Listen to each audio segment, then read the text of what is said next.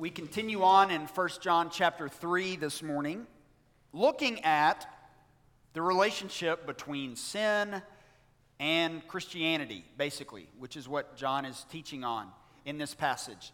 So, to give you a little bit of an idea of what Americans think about sin, I want to share with you a poll that was done. It's a little bit dated now, it was done in 2016 by Lifeway Research.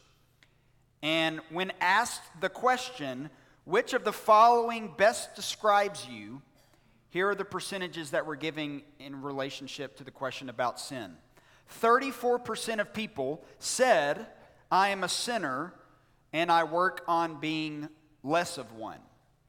28% or 28% said, I am a sinner and I depend on Jesus Christ to overcome sin. 10% of people said sin does not exist. 8% said, I'm not a sinner. 5% said, I'm a sinner and I'm fine with that. I appreciate the honesty. And then 15% just refused to answer the question. Now, this was a thousand surveys, and those were the responses given to them. Now, this is a relatively small sample size, but you can see just in that little survey that we have, at least within our own country, a full spectrum of belief about sin. Those who know they sin and are completely dependent on Jesus, all the way to those that don't think it exists or they don't care that they even do sin or understand why it would matter. So, this morning, as we work our way through this text, we're going to notice four key elements of this passage that John outlines for us. Number one, the relationship between Jesus and sin. Number two, the relationship between Christians and sin. Number three, the relationship between Satan and sin. And then number four, the relationship between regeneration and sin.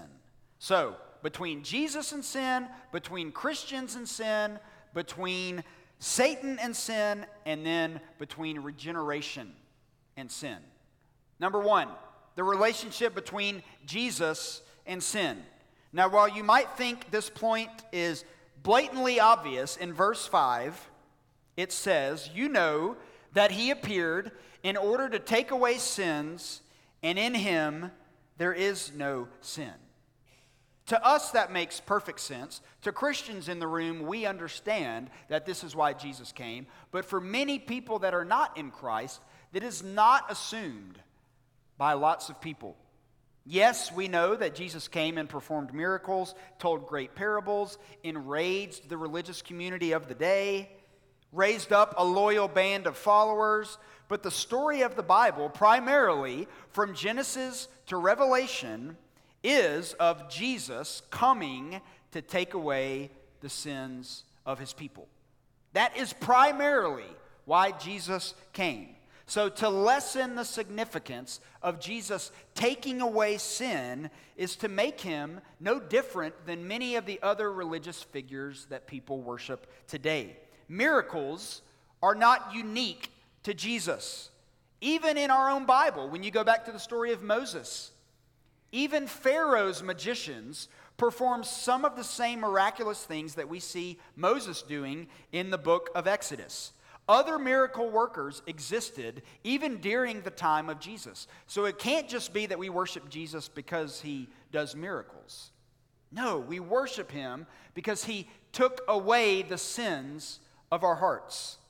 And as I always say, we don't need Jesus to make us good husbands, good wives, good mothers, brothers, sisters, cousins, employees, Americans, etc., etc. We can be all of those things without following after Jesus. But none of those things will save us from our sin. And that's why Jesus is so important. If Jesus is the means to us for something other than God Himself, then we have either not read our Bibles, never opened our Bibles, or sat under really bad teaching.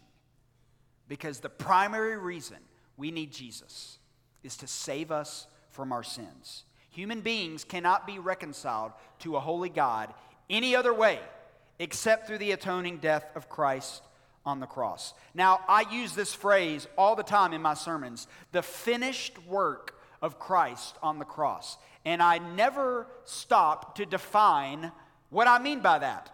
So let me explain it to you for a moment. When God sent his son to live among us in the flesh, he fulfilled this purpose that God sent him for perfectly. He obeyed perfectly. He maintained his holiness perfectly. And he endured his suffering perfectly. Thus, when Jesus cries out on the cross, it is finished, he means not simply that his life accomplished all that the Father intended it for it to accomplish, but that the entire plan of salvation is now complete. John Stott, in his excellent book, The Cross of Christ points out four images that are really helpful for us to understand what takes place in salvation. The first one he says is that Jesus propitiates. We've talked about this before. That is the idea of Jesus turning away God's wrath away from us onto himself.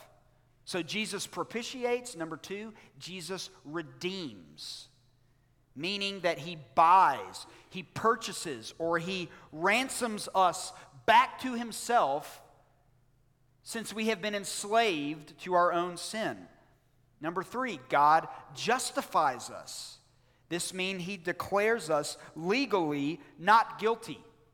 The sinner has been made right with God, we've been forgiven, and we've been reinstated to a proper relationship with God. And then number four, where is it? Maybe it was, oh, here we go. He reconciles us to himself. This is the idea that because of our sin, we're separated. God reconciles us to himself through the atoning death of his son. John Stott says this in the book When God justifies sinners, he's not declaring bad people to be good or saying that they are not sinners at all. He is pronouncing them legally righteous, free from any liability to the broken law, because he himself in his Son has borne the penalty of their law breaking. God is the author, and Christ is the agent in reconciliation. So, through reconciliation, we are given access to God and adopted into God's family. So, apart from the finished work of Christ on the cross, human beings will receive the wrath of God for their sin, meaning they will not, Jesus will not propitiate. Number two, they will remain enslaved to their sin. That means they will not be redeemed. Number three, they will be declared not guilty and therefore not justified. And then number four, they will not be reconciled to God. So the finished death of Christ on the cross brings redemption, reconciliation, justification, and God's wrath being turned away from us because of our sin and poured out on Christ. So when Jesus appeared, lived amongst the flesh, and then died to take away sins, he accomplished it through a humiliating, gruesome, and painful death on the cross. So believers in the room, when you are discouraged or in despair, cling to the words of Jesus. It is finished. You have been redeemed. You have been reconciled. You have been justified. And God's wrath has been turned away from you because of the finished work of Christ on the cross. Non Christians, as we say every week, repent of your sins and believe in faith so that you can have redemption, reconciliation, justification, and avoid the wrath of God. With Christ, eternal blessings await. Without Christ, eternal damnation awaits. That's the beauty of the gospel. That is the relationship between Jesus and sins. But number two, in this passage, we also see the relationship between Christians and sin. Look at verse 4 and 6, because a lot is happening in this passage that we need to clarify and make sure we understand. Everyone who makes a practice of sinning also practices lawlessness. Sin is lawlessness. No one who abides in him keeps on sinning. No one who keeps on sinning has either seen him or known him.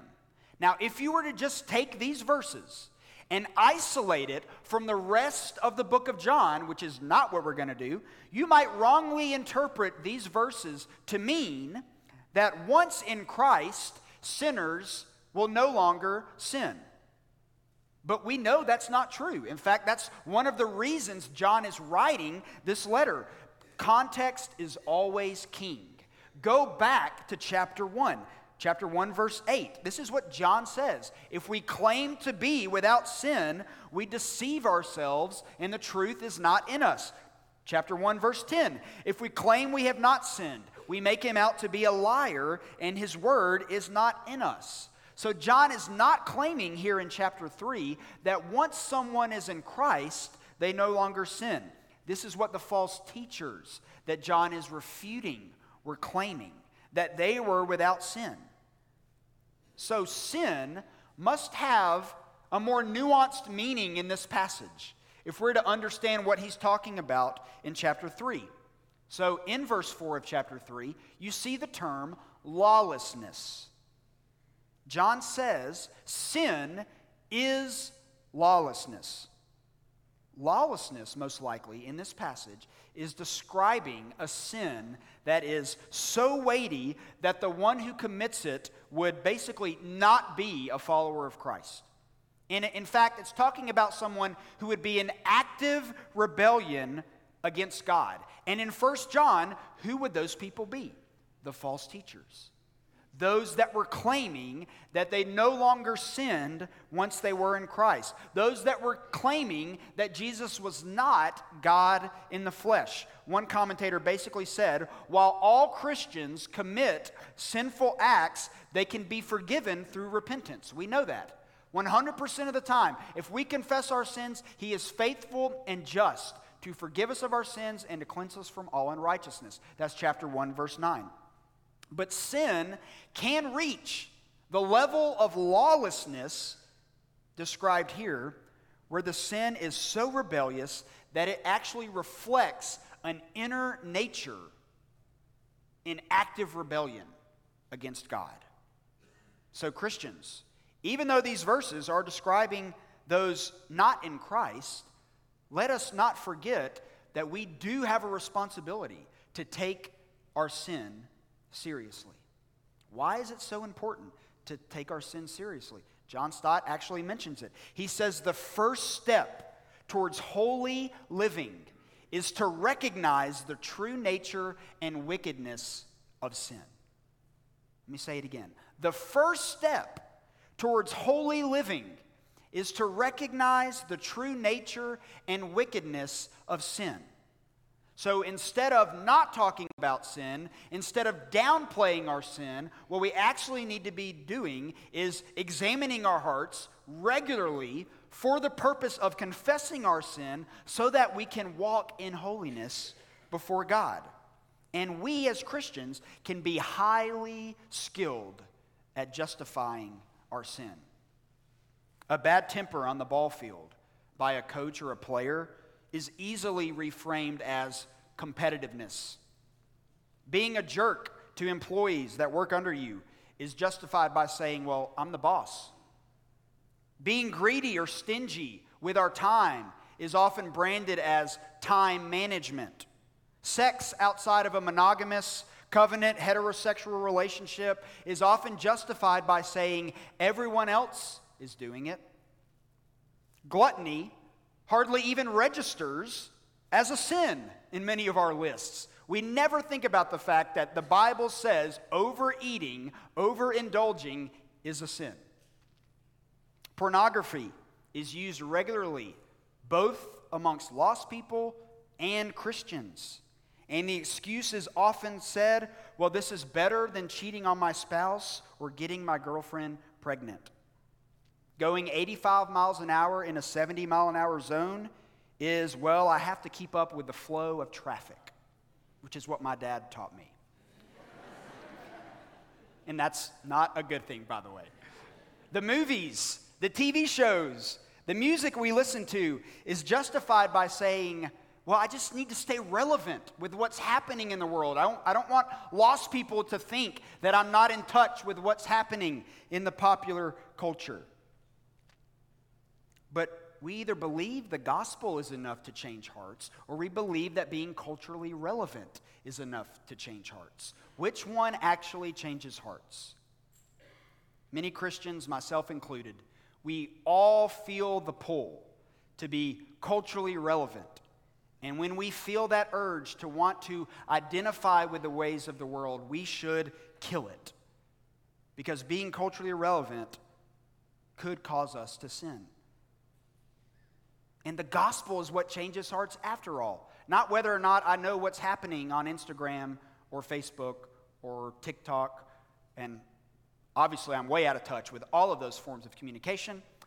But the gospel is what changes hearts, not being culturally relevant. John tells the community that he's writing to in verse 7 let no one deceive you. These false teachers who were claiming to follow God with their mouth while their actions were actually reflecting the opposite. And John wants to remind the true Christians that he's writing to that what you say and how you live should match up. And we're going to talk about that more next week. And the test of this, he says, is whoever practices righteousness is righteous as he is righteous. So remember this the proof of our righteousness is in the fruit of our righteousness. The proof of our righteousness is in the fruit of our righteousness. And when the imputed righteousness of Christ dwells in a believer, there will be fruit. So that's the relationship between Christians and sin. We also see in this passage a relationship between Satan and sin. Look at verse 8. Whoever makes a practice of sinning is of the devil, for the devil has been sinning from the beginning. The reason the Son of God appeared was to destroy the works of the devil. Remember, the practice of sinning in this passage is related to the lawlessness that we mentioned earlier. But in John's gospel, look at how Satan is associated with sin. John 8 44. Jesus is talking to the Jews. He says, You are of your father, the devil, and your will is to do your father's desires. He was a murderer from the beginning and does not stand in the truth because there is no truth in him. Then he says later in John chapter 13, verses 2 and 27, during supper, when the devil had already put it into the heart of Judas Iscariot, Simon's son, to betray him. And then, verse 27 then after he had taken the morsel, Satan entered into him. And Jesus said to him, What you are going to do, do quickly. John regularly shows us the relationship between sin and Satan's role in that sin. If you go back to Genesis, and you find the story of the serpent deceiving Adam and Eve to eat of the fruit which God commanded them not to. And from that initial sin in Genesis 3, the rest of Genesis 4 through 11 is a downward spiral of Satan's initial deception of Adam and Eve. Fortunately, we know that there's hope. We know that Jesus came to destroy the works of the devil as John says in this passage. John does not inform us how this happened, but we know the answer. It is through Jesus' atoning death on the cross. Jesus defeats death in his resurrection, and he conquers sin through dying the death that we deserved. So even though Satan still roams around like a roaring lion, seeking those to devour, we know that's true, but we know that the war has already been won. Jesus accomplished and defeated Satan in his death and resurrection. So while the the battles continue day in and day out for us. The war has already been won by Jesus. The problem of human sin has been dealt with once and for all, which is why Paul can tell us in Romans 8 1 there is therefore now no condemnation for those that are in Christ Jesus. That is the good news for all that are in Christ. Satan, brothers and sisters, does not win because Jesus accomplished it on the cross. So, whatever sin you struggle with, you battle with, which we all have them, we all have those sins that wage war against our soul. If you are in Christ, know that Jesus has already defeated Satan. Romans 8 also tells us that we should walk according to the Spirit rather than according to the flesh. That is how we gain victory over Satan. So there is a relationship between Satan and sin. But we must remember that Christ has defeated Satan through his death on the cross. And then, number four, the relationship between regeneration and sin.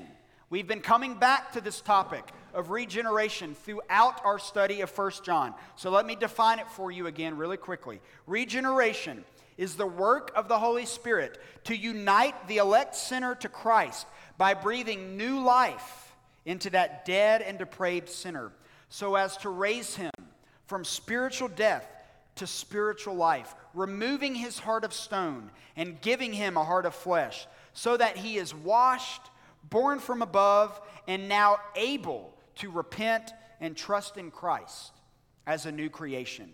If we understand in the context of this passage what John means when he's talking about lawlessness or sin, that it is active rebellion against God, that would prove that this individual is not in Christ.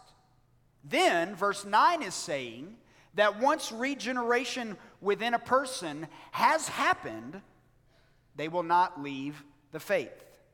Now, this is an idea that is historically Baptist.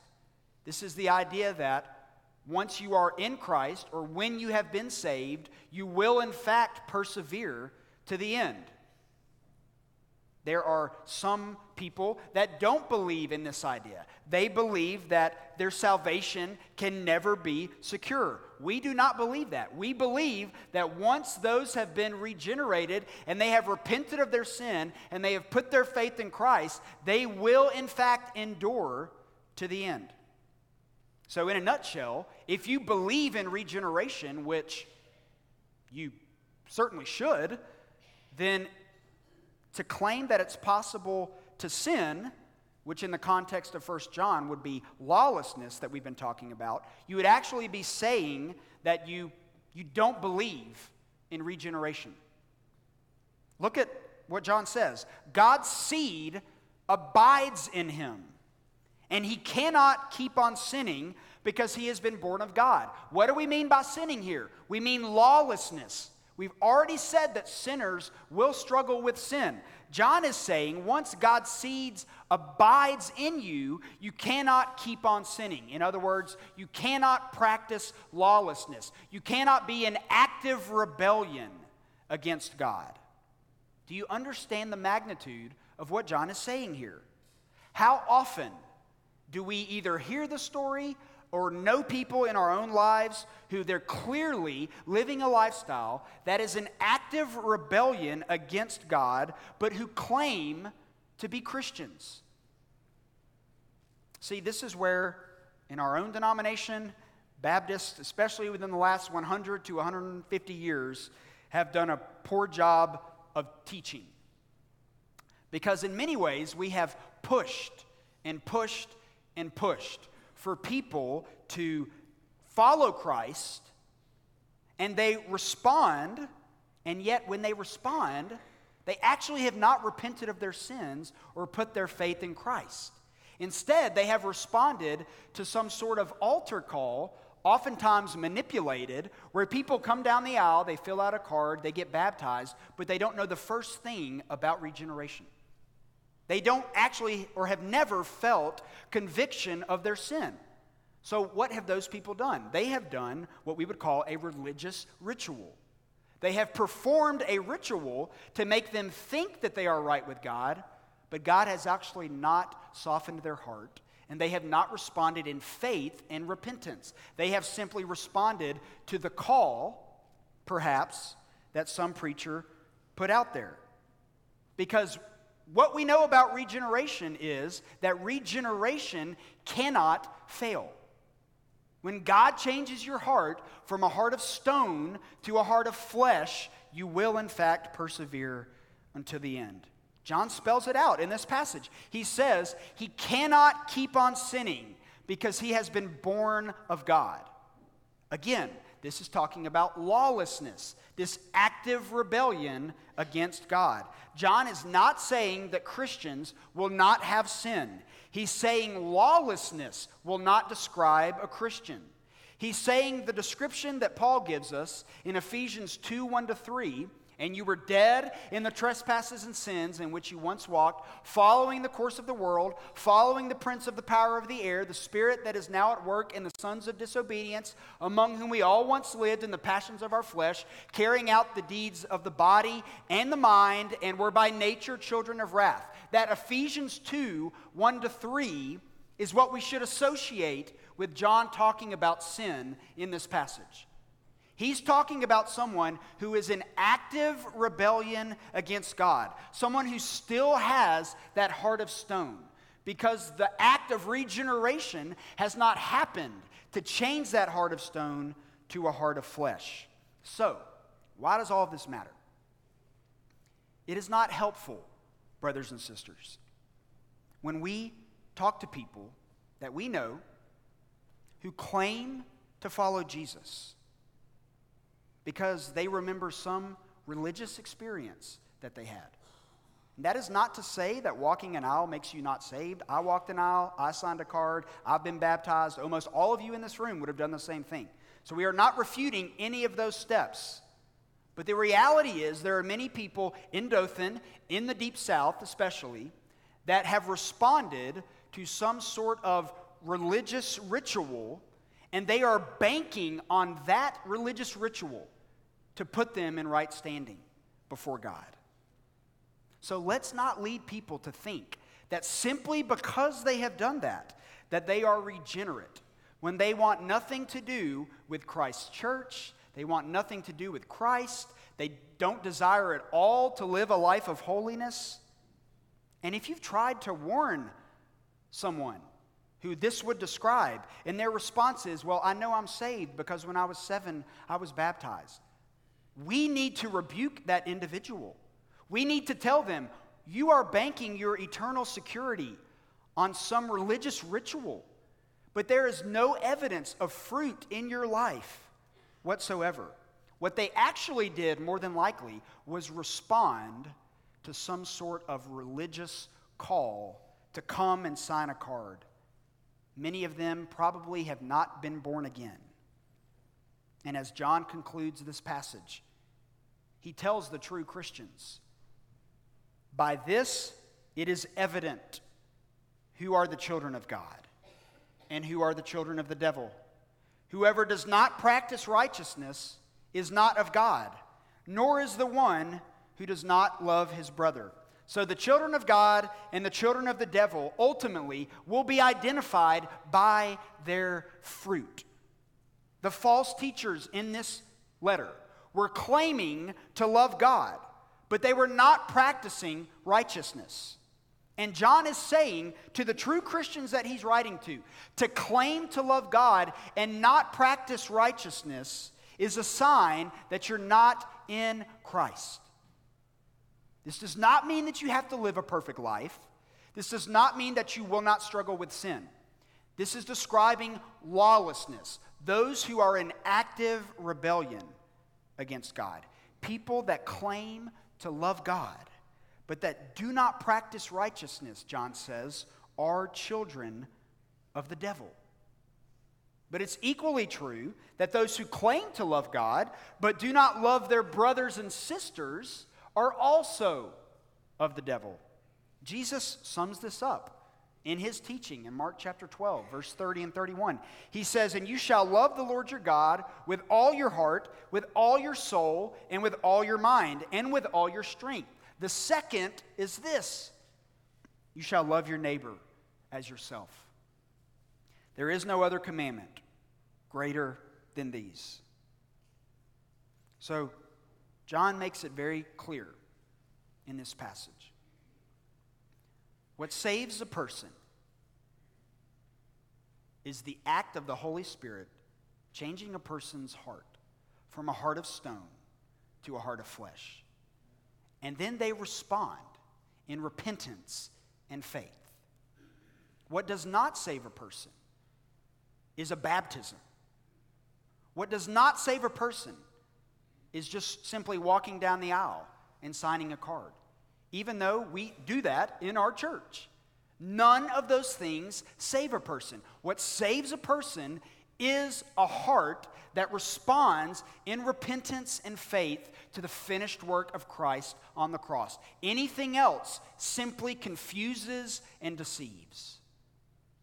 So, non Christians, if you want to be saved, repent of your sins and believe in Christ. And you don't have to walk down this aisle in order for that to happen. You can simply respond to the work of the Holy Spirit. Now, yes, we want you to tell us so that you can be baptized and be obedient to Christ's command, but simply walking down this middle aisle converts no one. So, non Christians, respond in repentance and faith. Christians, we are also challenged in this passage to be consistent in our love, both for brothers and sisters in Christ, but also in our pursuit of righteousness and holiness. It is not that righteousness and holiness saves us, it is evidence that we have been saved. It is our pursuit of holiness and righteousness that the Holy Spirit confirms within us that we have, in fact, been sealed.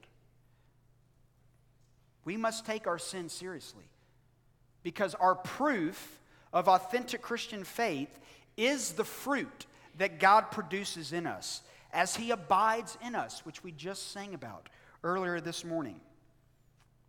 John wants his followers in this passage to understand, both to the true Christians and the false teachers. False teachers, I don't care what you say about how much you claim to love God, none of your actions prove or give evidence that you have, in fact, been saved.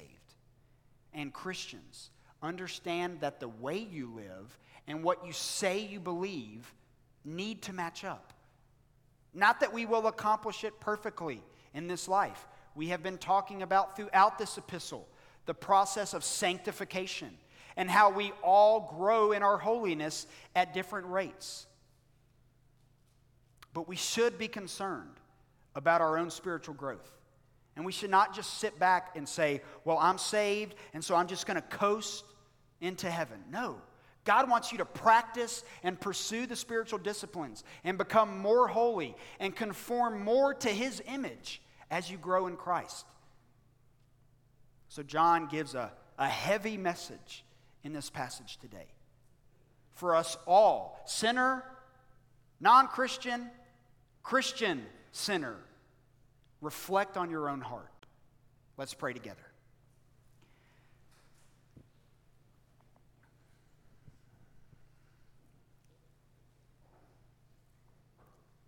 Father, you have spoken through your word. It is not anything that I say that converts anyone in this room. It is your Holy Spirit working in the hearts of those who realize that they're sinners and desire to respond in repentance and faith and for all that are in Christ.